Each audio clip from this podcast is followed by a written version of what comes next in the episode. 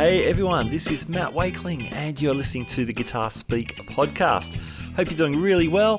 Thank you so much for joining me for our weekly interview show that drops each weekend, of course, midweek. We've been running our iconic albums series as well, so I hope you're enjoying those. Hope you've been checking those out too. Now, today I'm speaking to Andrew Mara of Guitar Street. Andrew is a fellow Sydney sider like myself and is doing some really interesting stuff in the Made in Japan, the vintage Made in Japan area. Andrew is performing guitar rescues on some very cool guitars which might otherwise be seeing their last days. And he's also launched a really interesting YouTube series called The Tone Library, which is investigating the pickups and the stories behind the pickups of this very interesting era in guitar construction. Today's episode is brought to you by Fretboard Biology, the comprehensive online guitar course put together by Joe Elliott. Now, Joe is not only a fantastic guitar player, he draws on his years of experience as the ex head of guitar at the Guitar Institute of Technology and also at the McNally Smith Music College. Here's a few words from Joe about the course. If you're tired of wading through hundreds of random guitar videos and just want to become a better player, Fretboard Biology is your answer. Fretboard Biology is a self paced, college level program that'll give you the right instruction, in the right amounts, and in the right order. You'll learn the same information I taught to thousands of other guitar players over 30 years of teaching in top music colleges. If you want to make real progress with your guitar playing, then sign up for a free seven day trial at fretboardbiology.com. All right, thanks to Joe and thanks to Fretboard Biology, great sponsors of the podcast. All right, on to our conversation with Andrew Mara of Guitar Street. I started out by asking how he got into the vintage made in Japan market in the first place. When I was looking to get back into guitar, and like I dropped it when I was left school and then got back into it in about 2007, one of my mates, um, Matt Coit, said, I should get a Greco instead of a Gibson, but all I wanted was a Gibson SG. Uh-huh. And so I ended up buying both. And the SG was a 61 reissue, reissue um, the Gibson, and it was a pig. Like it was right. an absolute dog to play. No matter how, like I had three people set it up. It never played well. It just, there was something, I, I, I couldn't tell you today what was wrong with it it wasn't that it had fret buzz; it just felt like a pig, um, and it sounded like a pig. but the Greco that I picked up for fifty dollars on eBay, oh wow, was just phenomenal. Yeah. And I had it until about six months ago. It was a bolt-on neck. It had a fake uh, fake Bigsby. Um, you know, it was one of the early Grecos, sort of 1972, 73, um, the transition phase where they went and changed their logo, but it had those early Maxon pickups and s- slim neck, obviously small Japanese hands for mm-hmm. the local market, all that kind of stuff. And so it was like mid 2000s, I got into this guitar and I realized how good it was. And so I loved it to death. Fast forward 10 years, and all of a sudden, everyone else figures it out as well. Right. And yeah. so I was looking to invest and get more guitars again. Um, and I was looking on eBay and I realized that these the prices of the MIJ stuff had just gone through the roof, especially, especially Greco. Uh, the it's crazy. It's literally crazy. So last year, COVID, um, you know, the COVID tax added about fifty percent on the price of a, a decent EG. Wow. Um, Greco. So you're looking at entry point of a thousand dollars now. Yeah, yeah. For a copy and so it, it, it was this, but it was always they're just. I hate to say it, but they really were better guitars. Um, they're you know not so much the Les Pauls of the early era, um, and there's a lot of things. I think once you start going down the rabbit hole of something like that, yeah. Um, when you start getting interested and you start looking into it, it just it becomes another world. And look, I've been into cars, I've been into you know, music, all that kind of stuff. And anyone who's obsessive about something gets it. Yeah, you just yeah. all of a sudden it's you realize the intricacies of the manufacturing process or you, you the differences in the models and when that manufacturer got good at something or all that kind of yeah. stuff. And so, yeah, I just started working out what was good and what wasn't. And I've always, uh, yeah, I- I've always loved the Japanese um, cars. Mhm. So always the quality, etc. So it just made sense for me to. I didn't have that, I guess, rose-colored glasses for the American models, where I understood that you know manufacturing process and and quality was going to be. I'll take something that sounds good and feels good over a badge Sure. any day of the week Yeah, yeah. especially after my um, experience with the Gibson. Yeah. Uh, in 2000, that was a 2006. So that was entering their dark period. Okay, okay. That's a pretty cool AB AB test.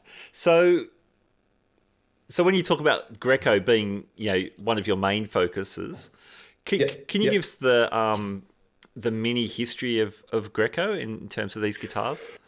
Yeah, I can. I can't tell you the people, but I can tell you that in the mid 70s, um, what happened in Japan was, you know, there was a rock explosion, right? There was a rock explosion all over the world. Um, and all the kids were buying Gibsons, and but they were expensive as hell.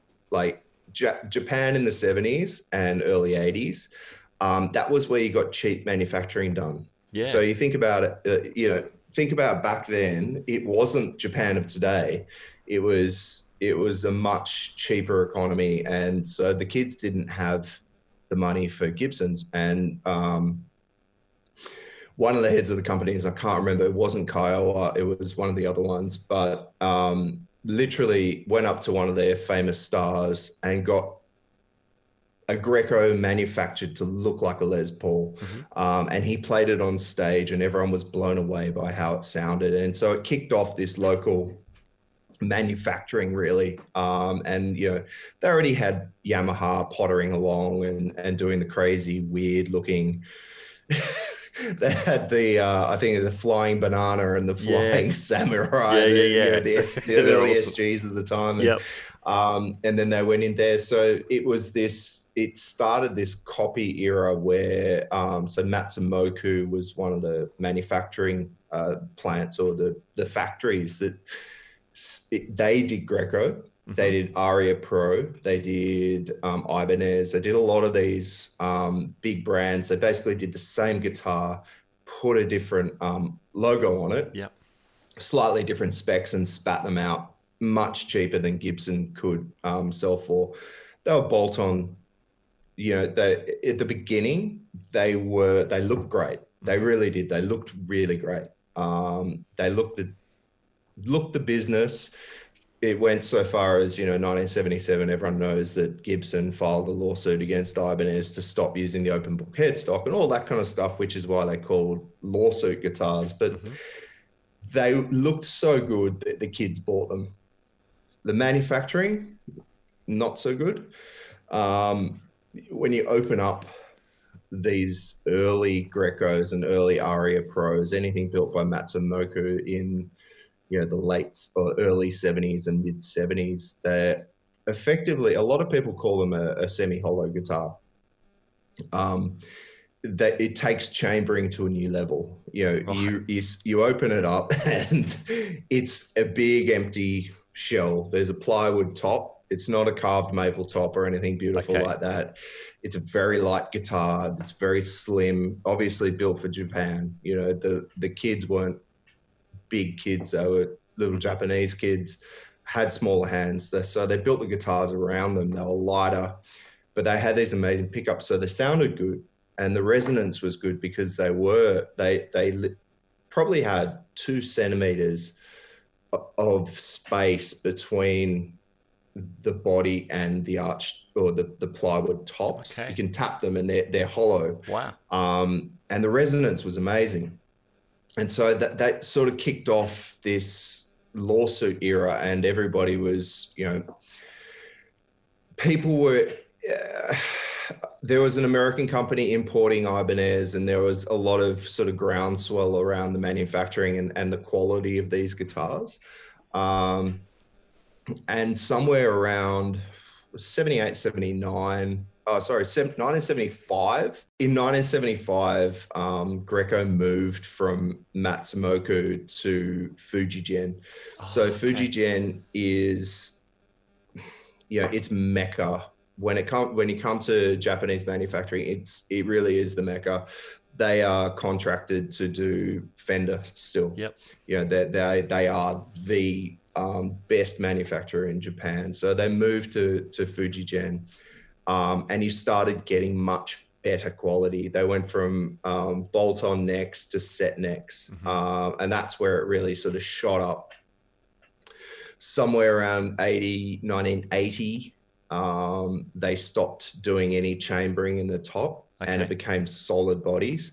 And that's uh, what I've read is that they managed to finally get their hands on a, a burst. So someone at Fujigen or someone in, in Greco and, and and the likes got their hands on a 59 burst or you know late 50s these things are you know mahogany yeah, you know, yeah. carved maple top with uh-huh. mahogany, and wow, okay, this is the the neck profile, and all of a sudden, you the this resurgence came through. Um, so Tokai came out with the LS series, um, and that was the first really like almost identical. If you think retro um, retrofitted guitar looked exactly like one of the old Gibsons. Uh-huh and that sort of shook that whole industry up and they went oh my god okay we can do this we can make copies like that are really good um, and so then Greco came out and they had the Super Real series. Um, yeah. So if anyone's ever looking in the market for a Greco um, and they want a really good Les Paul, entry level EG 500, go past 1980 and you'll find Super Real. Um, and somewhere I think 1982 is the Mint collection, and that's where it gets phenomenal. Okay. So in that period there, you've just got these stunning guitars. And they just today, like I, I still pick them up, and I'm just floored by how good they are, um, especially compared to what Gibson was producing in the Norlin era. You know, they had pancake bodies and all that kind of stuff. Yeah, these yeah. phenomenal one piece guitars that just it it's a really interesting historical time, isn't it? Because Gibson and Fender they're they're not putting out their best work at this stage. No, exactly. CBS destroys Fender, and then you know yep. Norlin era comes in, and and the quality goes right down for Gibson. So you've got this local market pumping out these phenomenal copies, and no one was going to pay the premium for the Gibsons at the time. Um, in that local market. And obviously, we got in Australia, we got access to the Japanese um, copies because we weren't, it wasn't illegal to buy them or import them. And, yeah, okay. Yeah, it really, it, it was a phenomenal time. It's there's just so many great guitars that came out of then, um, but the interest is really sort of swelled at the moment to the point where it, it, it started to become a bit a little bit too expensive to get into collecting them. Right. A little bit too, yeah, they're a little bit too expensive now. Um, uh, there was one going the other day on the auctions. It was an EG 1200, so top of the range, um, mint collection, um, Greco, and it was sitting at two and a half thousand US dollars with three days to go in wow. the auction. Wow and you do the yeah you do the conversion on that and it's you start realizing you you're hitting silverburst mm-hmm. territory you know you're looking at a 1981 silverburst which is by the way my that's my goal one day is to own a, a genuine vintage silverburst like adam jones you know okay okay nice yeah, it's gonna it's and you you look at that and you think, well, would I really spend that kind of money for? I get that it is collectible. I get that it is yeah, a Japanese yeah. copy and it's phenomenal, but yeah. it's a Japanese copy of something. And when I'm looking at that price premium, I might as well just go into the real thing. Yeah, sure, sure. So you're talking about like post 1980 Greco Yep. being being um, a really important time. Are there, are there other brands made from those factories then? I know you mentioned the Tokai. Yeah. Yeah, absolutely. So you get the, yeah the Tokai or the Tokai. I've never under, I don't know how to pronounce that, so someone will shoot me somewhere. Um, Burny. Um, Yeah, so yep. Fernandes. Burny was being made by the Fernandes. The VH1 pickups that they had in the 80s. Uh, I think it was around about 1984, 85. That was the real sweet spot for for Burny, and they were making much like Greco had the Randy Rhoads models and, and stuff, you, you have these beautiful off white sort of um, custom models coming out with these beautiful ballsy PAF pickups. Mhm. And today they're, they're, they're still phenomenal. Um, absolutely phenomenal.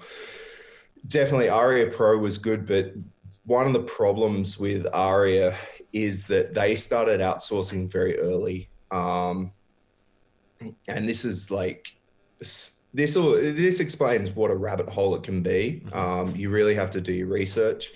Uh, so Matsumoku, that factory, when they lost the contract to Greco, they d- there's some sort of connection there with Samick. So um, the Koreans started manufacturing a lot of Aria Pro stuff, and there was even Greco started going across to um, Korea as well Okay. for some of their things. You've got to look out for um, the differences and spot the differences between a Korean and a- and a Japanese model. Yeah. Um, and it's really interesting because you look at those brands and and obviously everybody jumping on the bandwagon at the moment and you know i can't tell you how many times i've been selling something like a beautiful samick which is you know 100% korean Yeah. um, from the 80s with the script logo and the open book headstock but people will balk at it the moment you say it's korean Mhm. um, even though it, it's a much better guitar than some of the early Japanese stuff. You know, what people don't realize, and you know, when I when I talk about that '80s sweet spot, Mhm. is that pre '80s in Matsumoku there, there was a lot of plywood. Okay. so there's a lot of plywood. You you you know, you talk about pancake bodies. These are Yeah. like pancake stacks. You know, there's 10 layers of ply in there. Um, you pull apart one of the early strats and you pull the, especially on the old ones, you, you, you pull, pull off the um, pick guard and just all this fiberboard comes flying Right. out. It's rotten fiberboard and you realize, oh God. And you have to, you, I had to make those mistakes um, very early getting into this. I didn't know that. There's no one telling you this stuff online. Um, so yeah, there's there's a lot of people jumping in and saying, "Oh, it's Japanese made. It's the best. It's Yeah, amazing. I've sure. read that it's phenomenal." But it's really just it, a lot of it was garbage, and you know you get entry level stuff for 400 bucks for a reason. You know, it's just not that great. Man, I love it that you're that you're just mining this whole Greco um, niche. It's like a super niche. I mean, all these little areas Yeah. are, and um, and that you are going next level with pickups. So Yeah. um, we should talk about the tone library. What's what's that all about? Um, the tone library started out as a. It was never going to be published, and it was never going to be anything. It, it was really just my own research to find the pickups that I wanted. Yeah. Um, the epitome of Japanese pickups, dry Z's. So the Grecos, I was chasing the Greco dry Z until I realized how expensive they actually are. At, you know, two and a half thousand US a pop. Um, That's so like I for a pair? started sort of A pair of like what's that? Sorry. is that for a pair of humbuckers? yeah. Um, yeah, a matched pair will cost you two and a half thousand US. So, and that's just bananas. It's absolute bananas for me. Um, you know, you can buy an original set of PAFs for Yeah. what is it, under like about 10 grand or something in it these days. So I, I'd probably go the Gibson option if I had to pay five grand for, Right. for Japanese copies. Um, but yeah, I was looking for um, what they, they call dry 82s. So around that mint collection period, um, Greco was, or, or the, the Super Real and Mint collection, they had Screaming 82 and Dry 82. Uh-huh. And the Dry 82 was a, a a Fujigen sort of spin off of the Dry Z. Um, it's not as good, but no one's ever put them next to each other. And Okay.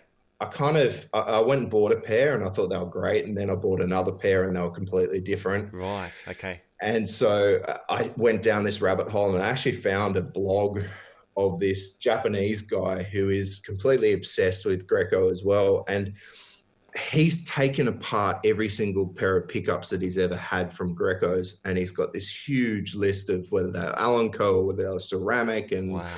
there are pictures of how they were constructed. So I stumbled on that accidentally because someone was kind enough to post it on Facebook to me in direct message Okay. and said, "Do not share this with anyone." Like it, it's, I was on all these Greco um, Facebook pages, Yeah. and there was a guy who ran the Greco Facebook page, and he shut it down because there was too much work apparently. But I don't know if every niche is like this. I know cars are like this. Um, guitars seem to be like this, but there's a lot of train spotters who just they want all the information for themselves, and they want to keep all the information for themselves. And I found that the community wasn't really sharing and really accepting or you know sort of open arms. And I'd already bought about 10 pairs of pickups by this stage, all the different Grecos. And I thought, you know what, I'm going to go and, and just start documenting these things for everyone and start talking about the history of them. Um, because this is the resource that doesn't exist. Right. You, know, you, you can find information about Japanese guitars. There's a couple of really good blogs, um, but there's no resource whatsoever about pickups. And, you know, there are so many good Japanese pickups out there that you know if you're looking to modify your guitar if you're a, if you're an 18 year old kid and you want to get the sound of whatever whoever your idol is um, but you don't have $300 for a you know for a set of boutique pickups it's very very simple. You can buy a really good set of early ibanez or early maxon pickup pickups or whatever it is and get fantastic sounds out of them. So i guess how i got started was trying to decipher all of that inf- all of the information that's not available and present it to people in a way in a way that they can understand and and see you know the tone on a um, it's kind of an experiment. I say that in in the Uh-huh. tone library. It's not me trying to get the best tone possible. A lot of people will do that. A lot of people will spend five days trying to get. Yeah, they'll do a tone test or something of a pickup, and they'll play with their settings forever. That's not what this is about. This is about literally documenting the sounds of these pickups in my rig on set presets. So I've got four presets that I use. Yep. Um, one is like a dirty blues kind of thing that ZZ Top. I've just kind of gone for what I think most people might relate to. Sure. Um, I've gone for like an ACDC hard rock type thing, which clearly just a Marshall. Um, uh, Van Halen style, Judas Priest style, heavy, re- heavy reverb, heavy delay, high gain kind of thing, and a thrash metal because that's what I enjoy. But Uh-huh. I use a Spark, a positive grid Spark amp, so every single time I know that it's going to give me exactly the same preset sound, Yeah. Gotcha. and the only thing changing is the pickups. okay. Yep. That's a great way to keep it tight. Yeah. Science experiment, right? You control the variables to the point where the only thing that can be making a change is the thing that you're trying to study. Yeah. Nice. Um, and knowing how that how these pickups react on those four spectrums, I guess, of gain and, and input, gives you a decent idea of how they're gonna how they're gonna react under a lot of different situations. You know, some of them get really wild and Yeah. woolly, you know, really, really loose at the top end, and others just uh, uh, flat. So it, it's really, really kind of cool. Um, I'm only up to the third episode at the moment. Recorded eight, um, eight different sets of pickups so far. Um, it's a part-time thing as Yep. well, so you know it's this is not my full time gig. if it was, I'd be broke as hell. So, it's a passion project, you know. Oh, totally. Um, and that that's cool, man. I love that. And the videos are so well produced. Um, I know you were saying earlier, yeah, you, you threw yourself into learning video editing and stuff, but yeah, that takes forever. But the um the videos are great. I, I especially enjoyed the the one on the was it the Carlos Santana pickup or the one that yeah, the Santana pickup. Yeah, Yeah. that was a really interesting one because so I bought those at the beginning of 2020. Um, SG70s. I had no idea what I wanted to do with them. It was before I was even doing the tone library, but they came with with a full harness, a matched pair. I thought, oh, that's pretty cool. One of the early SGs. Great. I'll, I'll they were fifty dollars US. You know, it's like it's a no brainer to buy a set of pickups. For some reason, wives don't understand that that, that it's a no brainer to spend fifty dollars on something. It's like, what do you mean that's a no brainer? You've already got a hundred of those things. Like, oh, well, there we go. Um, yeah, and uh, after a bit of research, I kind of realized that the the, the Yamaha SG was developed over the period of three years really before they hit that sweet spot with the um, 2000 and it I, uncovered this story that probably everyone who's a Santana fan and everyone who's a Yamaha SG fan already knew that Yamaha sent um, Santana an SG 175 and it turned into the Buddha guitar and all those kind of things. But it made me realize that because it was such a short production period between the SG 50, 70, 90, 175, it's literally like the same six month period. Right, right. Uh, the SG 70 was you know Yamaha's first ever hot pickup um, in or first ever hot humbucker. So it made sense in my head that well that they're not going to be developing that many different pickups for these guitars. Mhm. So pretty much it it would have been a very similar pickup to what they sent Santana and he rejected. So yeah, it kind of that was a really cool episode for me because I Yeah. Dug into this history that I never knew about, and it actually gave me a lot of a bit more passion about the show, I guess, or the the series. It's it, it's sort of sparked a new direction for it as well, and trying to tell these stories rather than just a tone test. Yeah, Um, for sure.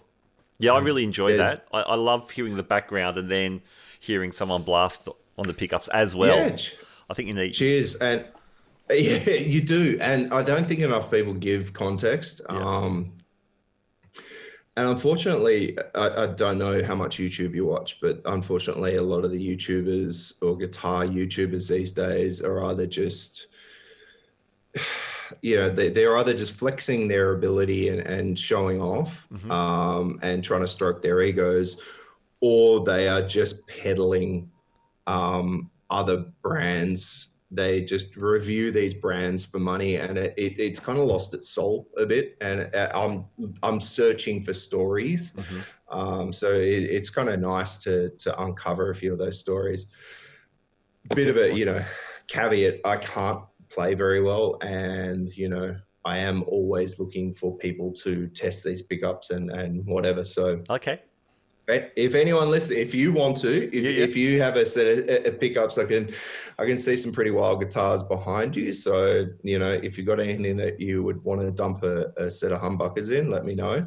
Um, the only thing that I would ask for in return is, you know, a a controlled recording Yep. um, either direct input or you know mic'd up amp um, and video footage of you playing whatever it is so yeah and any of your listeners as well if they want a, Yeah. a set cool. of pickups to try i've got a few Yeah. How many have you got all up?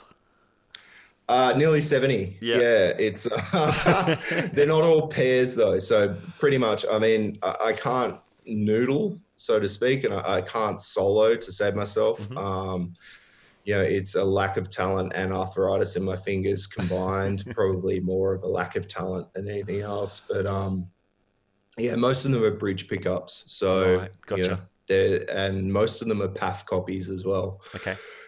so if anyone yeah if anyone out there has a Les Paul they want a hot rod Nice, nice. More than happy to help. I've got. I hate to say, it, I've got so many single coils behind me. Um, I know, but I can see a, a super strat behind you yeah, that yeah. has that's got- a um. That's um, that's a that's a PAF Pro in there, which is to Okay, date my favorite cool. humbuckers. They're not too hot.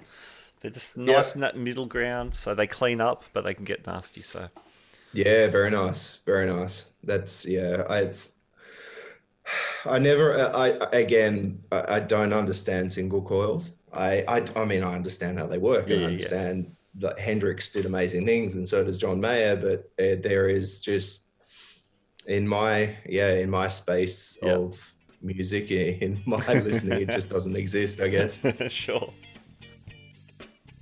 This episode is brought to you by Fretboard Biology, the comprehensive online guitar course put together by Joe Elliott, ex head of guitar at the Guitar Institute of Technology and the McNally Smith College of Music. I was one of the beta testers for the course and can say, as a music educator, I was really impressed by the logical sequence of learning. The course has also been endorsed by players such as Brett Garsed and Greg Cup. For more details, check out the links in our show notes. Hey, tell me about um, your guitar rescues because that's a that's another really cool aspect of Guitar Street. That's actually how I started, to be honest. Um, so 2019, just pre-pandemic, pre-world changing. Yeah. Um, so pre-pandemic, 2019, I was looking at getting myself a few guitars, um, and so I got onto the Japanese auctions, and I'll talk about Japanese auctions a bit later because Yeah, that's sure. a whole nother rabbit hole. Um, but I found all the, I didn't realize how cheap these things were. So on the auctions, they have these junk status Mhm. and um, inverted commas junk status. It's um, it, it's the term that they use for any damaged goods. Uh-huh. So anything that doesn't work, anything that's rusty or, or anything. And I just started rolling the dice, thinking, oh yeah. I'll see what I'll see what fifty dollars will get me, you know, with this with this junk guitar. It turns up, a few of them turned up, and they were just I, I can't even explain. I mean, you have to watch some of the videos. you have. Um, there's one SG that turned up. It was a Thompson copy, um, bolt on neck, and it. I called it "Let There Be Rust." And it was a three part series. It took me forever to get back together because it was, ju- I mean, it was almost like the wood was rusting. You know what I mean? It was, it was so bad. I mean, uh, I, every single bolt fell apart when I was pulling it apart. Um, everything would just disintegrated when I touched it. The the headstock um, wing fell off. It was, I just this it literally was a garbage. The neck pocket fell apart when I Right. pulled it out. It was just so I had to rebuild this thing, and I started. I just went, you know, I'm going to rescue it, and that's where this. I'm going to rescue this guitar and give it a new life. I ended up giving it away. I ended up donating it to um, to a girl in in country Victoria, um, in Gigari. I was watching the ABC one night and I saw this thing on the Gigari Music Muster, Okay. um, and you know I thought, oh, that's awesome. I wonder if they know anyone who wants a guitar. Oh, that's cool. So I knew I, I didn't want to sell this thing. You know, it was like rescued. It was the, it was a plywood body. It was it was one of those purchases where you go, ah, not all Japanese guitars are good, are they?" Right. And there's like, and this one sat under someone's house in a flood zone. it's like, it was yeah. So it that's where it just started, and I was out of work for nine months during um, during COVID. Okay. So it, it got, I just threw myself into that as a way to, I, I guess, you know, keep my mind going and Yeah, keep things sure. happening. And I started doing videos and I learned how to, how to edit videos and how to shoot them. And I asked friends, you know, how do I do this? How do I shoot? What lenses do I need? All those kind of things. Um, how do I record? Because I'd never recorded my own um, playing before. All those kind of things I, I just picked up Yeah. and it just sort of gathered speed to the point where by the time I was working again, I had about 20 absolute basket case guitars Right. sitting in my front room, and I'm just like, oh god, what have I done? What have I done? Um, and it's this hole that I've dug myself that I, it just, I, I'm not a hippie, I'm not a greenie, but I hate the fact that there is this really huge industry around Chinese cheap garbage guitars. Mhm. You know, there there is like $150 you can buy a brand new guitar that has, you know, probably um dehomed an orangutan or something. You know, it's like it really I, I don't understand why people are out there buying this cheap garbage when you could just you could buy an old instrument that works beautifully. And so I kind of took that to heart and went, you know what? And, and I don't understand relicking. I know a lot of people get it, but so I kind of just I have this thing where it's like rescued, not relicked. It's I'd prefer to rescue something than Sure. than relic it. Um, And that's that's a whole I- movement, isn't it? Right now, in that we've become so used to disposable um, products that we would once fix.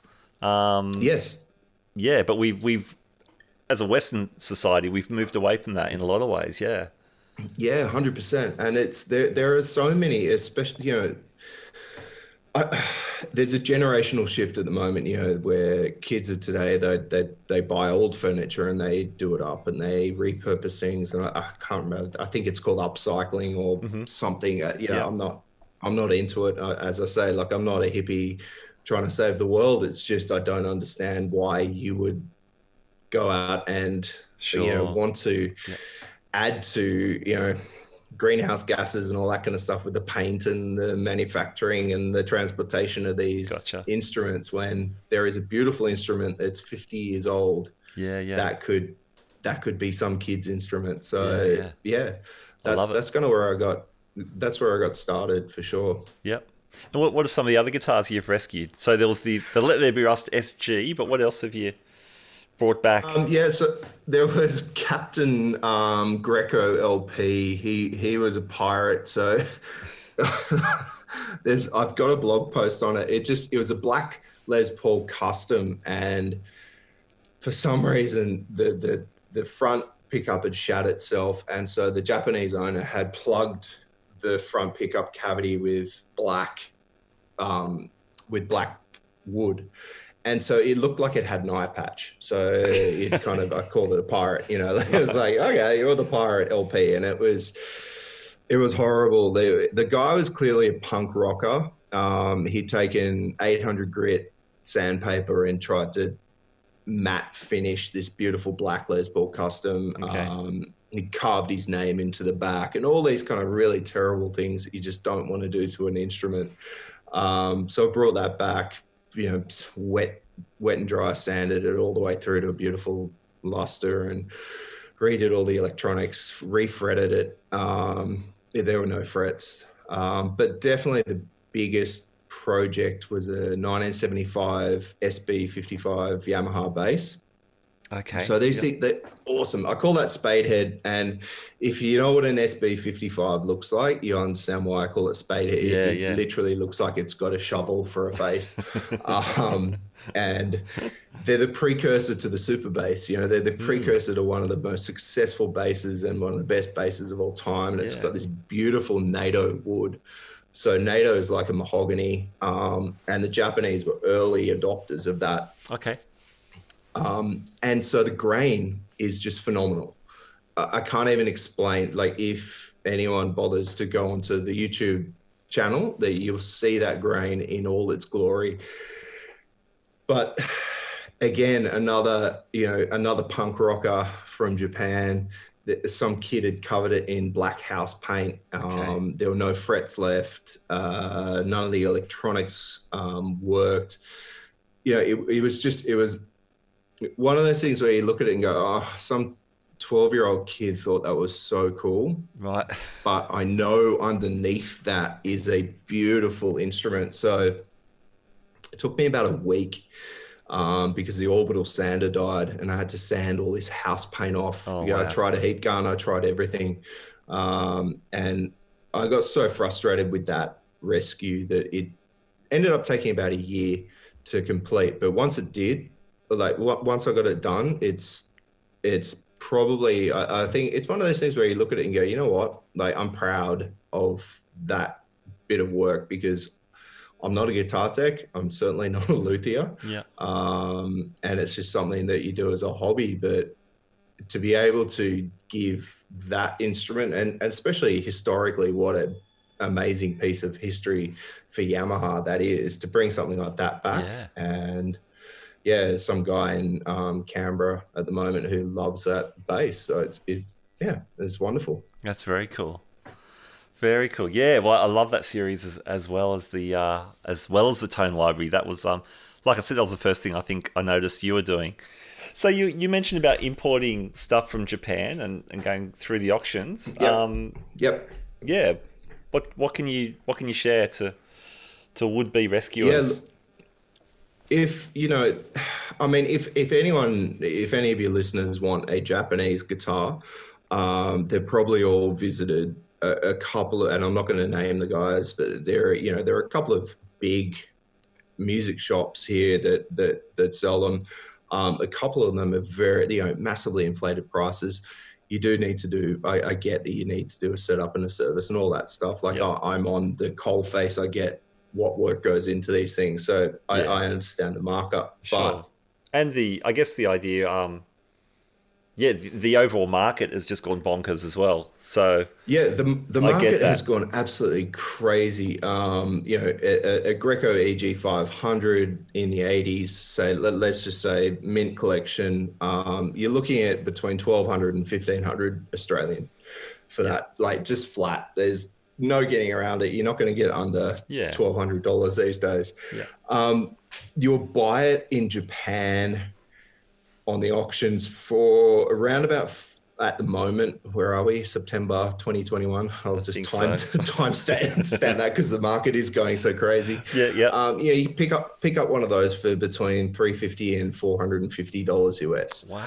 Um, Okay. Then you ship it here, so you know you're looking at another two hundred dollars US, two fifty US for shipping. Mhm. It'll be landed for somewhere around about eight nine hundred dollars. Okay, yeah, right. Um, yeah.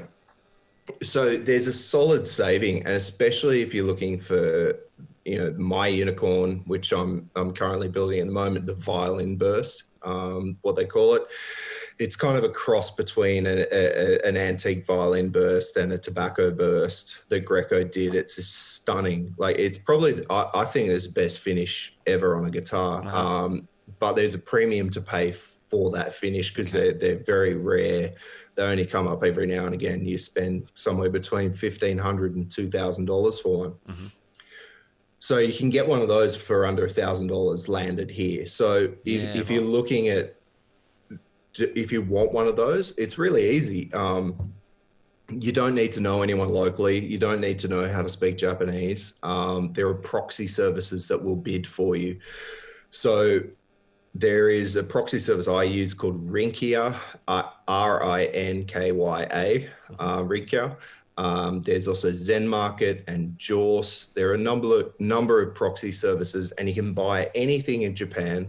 Um, they do the bidding for you. It just it's an automatic, obviously an API plug-in to the website, um, to Yahoo Japan and and um, Rakuten or something. Um, but you put in your bid just like you would on eBay. You're either the winner or you're not. Rather than the guitar being sent straight to you, it goes to a warehouse where the proxy um, will check it.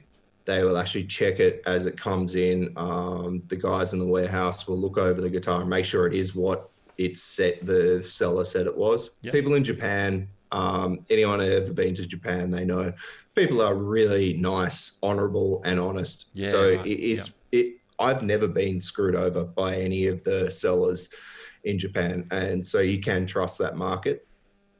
Um, then they'll pack it up for you and they'll ship it. Um, you know, they they know how to ship guitars. Obviously, that is something that's pretty nerve wracking having a set neck Les Paul sent from Japan to Australia.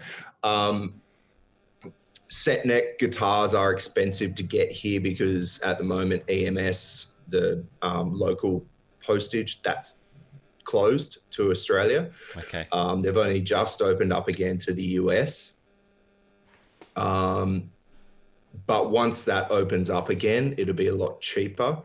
Um, you know, if you are looking at, and one of the things I do, and you know, I'm not giving away any of my trade secrets because I don't make any money off this. To be brutally honest, um, I don't.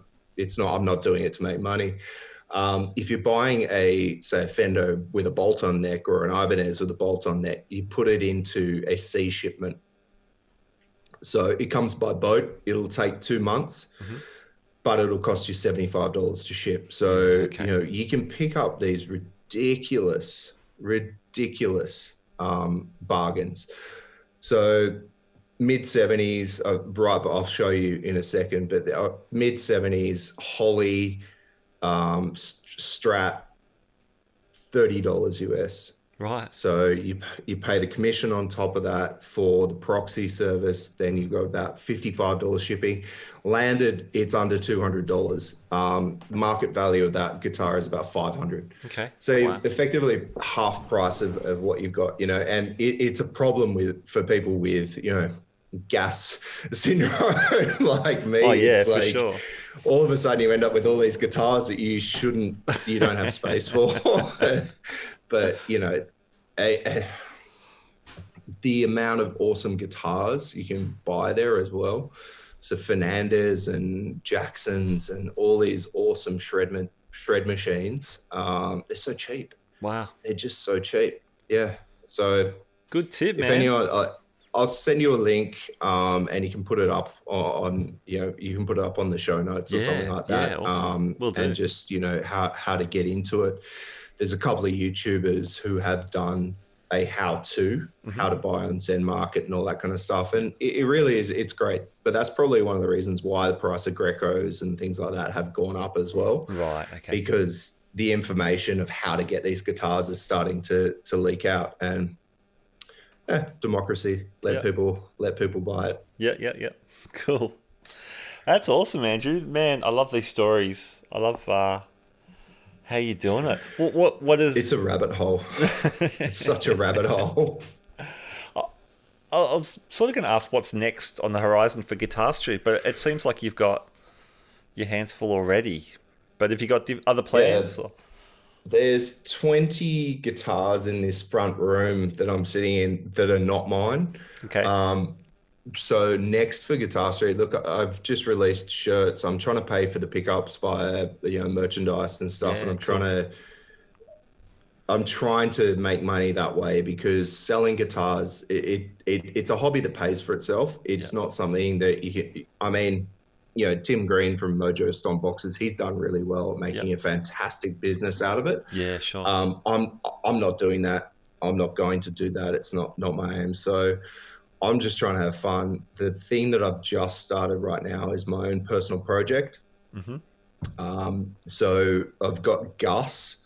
Gus is a 1980s Argus. So that's one of the brands I didn't talk about before. Okay. Um, really awesome. So Kiowa, they wanted a top tier um, guitar brand and actually the, the guy who set it up went on to set up ESP, right? right. So he went on to set up ESP and then Navigator came out of ESP. So you've got these huge yeah, brands. Yeah.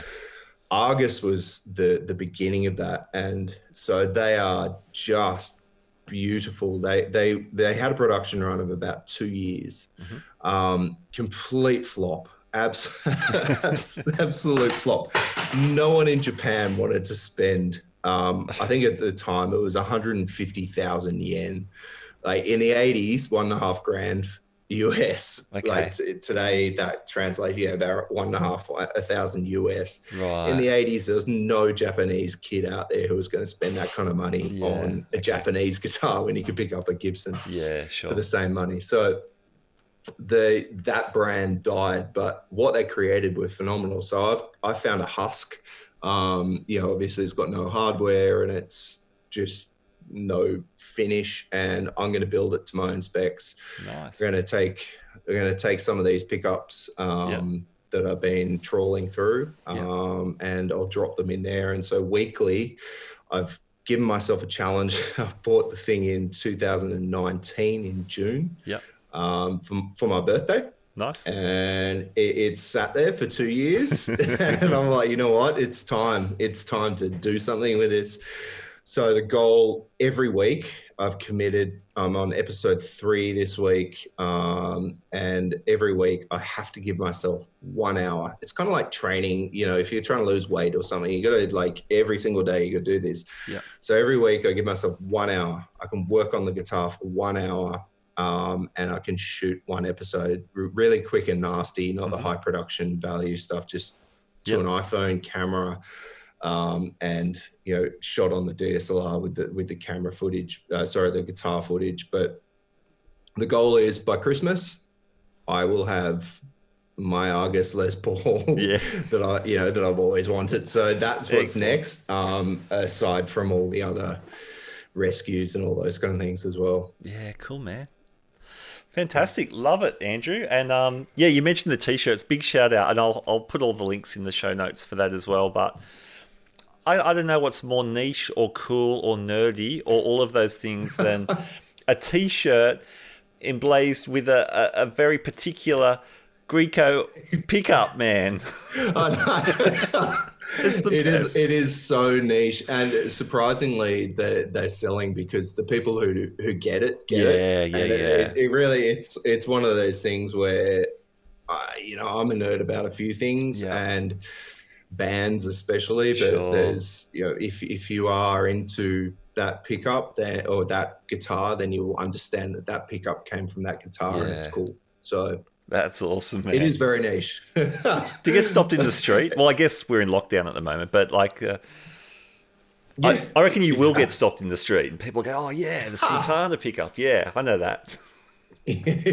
one day, one day, hopefully. Um, I mean, the new the Yamaha SG one. Um, that's I just released that the other day. It's very it's been popular, which is good. That's great. Um, it's going to give me an idea that people actually want a bit more than just the pickup as well. yeah, okay. so you know, um, I think that nice. had Carlos on it as well. Yeah, if so, that that'll that'll get copyright infringements left, right, and center if I put if I do put Carlos on there. But yeah, It'll be the uh, lawsuit T-shirt. Exactly. I'll end up being sued by someone, which is great. Yeah, man, that's like all the great Japanese guitar companies. You um actually we were joking about that term lawsuit because that's a Yeah. controversial term, isn't it? Can you explain why why that is? God, that, that thing is a hot potato. All right. So the lawsuit era. Um, look, I, I'm a word nerd. Once upon a time, I was a journo. So by by definition, lawsuit era. If someone puts era on the end, they mean the period of time. You know, it's like the golden era, the Yeah. lawsuit era. Okay. lawsuit era for Japanese guitars was somewhere between 1970 to 1985, really. The actual lawsuit itself was 1977. So, what happened is that Gibson noticed, Fender noticed what was going on in, in Japan. Obviously, with the local market, their sales would have gone through the floor because all of a sudden they had locally produced Mm. um, guitars that were, were blatant copies with the open book headstock, which is a copyright Yeah. uh, or a trademark um, of Gibson. So Gibson ended up filing a lawsuit against Ibanez. Um, in 1977, they settled out of court, um, and Ibanez changed their headstock. Look, historically, it's one of the best things that ever happened to Ibanez. Yes. You know, look at what ended up happening Yeah. to them afterwards and their alignment with Steve Vai. Um, the other thing, the other awesome thing that came out of that period was that Fender realized how good FujiGen was. They started producing these Fender Japan. Yeah. Um, Yep. and look, if you're ever in the market for a Strat, I 100% Fender Japan, you know, crafted in Japan. MIJ is sort of the 80s models, and the CIJ crafted in Japan is the next Okay. um, sort of mid 90s version, I think. Um, those are just astronomical guitars. They're just so beautiful. So the quality is so much better. But yeah, if you look, if you use the term lawsuit, if you're trying to sell a Greco and you get online and say, you know, lawsuit guitar, Yeah, yeah. blah blah blah in your description, you'll get torn to shreds. People just Uh, yeah, like train spotters and, and people who are into things, niches on niches on niches, seem to be really angry online these days, and they just want to pick, pick a fight about everything. And it's lawsuit like, um, era. It's like comic book guy on The Simpsons. exactly. No, this is not the perfect lawsuit. And and yeah, it's it's if you say something's a lawsuit you're a guitar, and someone comes on and says, "Well, it's not an Ibanez," yeah, yeah, you can turn around and say, "Yes, but it, I said era." I didn't say it was a lawsuit guitar. There is no gotcha. such thing as a lawsuit guitar, according to Comic Book Guy. Good clarification there. Awesome. Hey, Andrew. So, like I said, I'll put up all the show links, but do you want to um, do you want to tell us the best places to find you as well? Yeah, absolutely. Look, um, guitarstreet.co um, is our website. Everything goes through there. So I feed okay. the t-shirts, all the latest blogs, um, the latest uh, video episodes from YouTube. You can find it there. So if you if rather than searching on YouTube, you can just head straight to guitarstreet.co, and it's all there. Um, if you're on Instagram, at guitarstreet.co as well. Excellent, great. Well, Andrew, thanks so much awesome. for joining us. Been so cool to hear the stories. thank you. And uh, I'll be yeah. following with interest as I have been already. Amazing. Look, thanks so much for inviting me on as well, Matt. It was a real surprise when you reached out, so I really appreciate it. Oh, cool, man. Oh, my pleasure. This is my brand of nerdiness and uh, and coolness. and coolness. Nerd out. I, I, love nerding out. So thank you for the chance to to ramble on to, to someone who hasn't fallen asleep on me. No way, man. This is this is our kind of story. Awesome. Thanks, Matt. Awesome. Thanks, Matt. All right, there you go. Andrew Mara of Guitar Street. I love those stories. I love finding about how certain companies were formed, um, how they were received, and how that changes over time. And now, as we just spent the last while speaking about that whole vintage made in Japan guitar market, is such a, a cool uh, niche and, and part of the market. My thanks to Fretboard Biology for sponsoring today's show. Please check out the links in the show notes. All right, thank you so much for joining me for the Guitar Speak podcast. We'll be back with more interviews next weekend. Midweek, we've got our iconic album series, and hope you can join me for all of those. All right, I'll leave you in the words of the great Michael Schenker, German guitar legend extraordinaire, who once told me, Keep rocking, keep on rocking. Keep on rocking, indeed. I'll catch you next time. Bye now.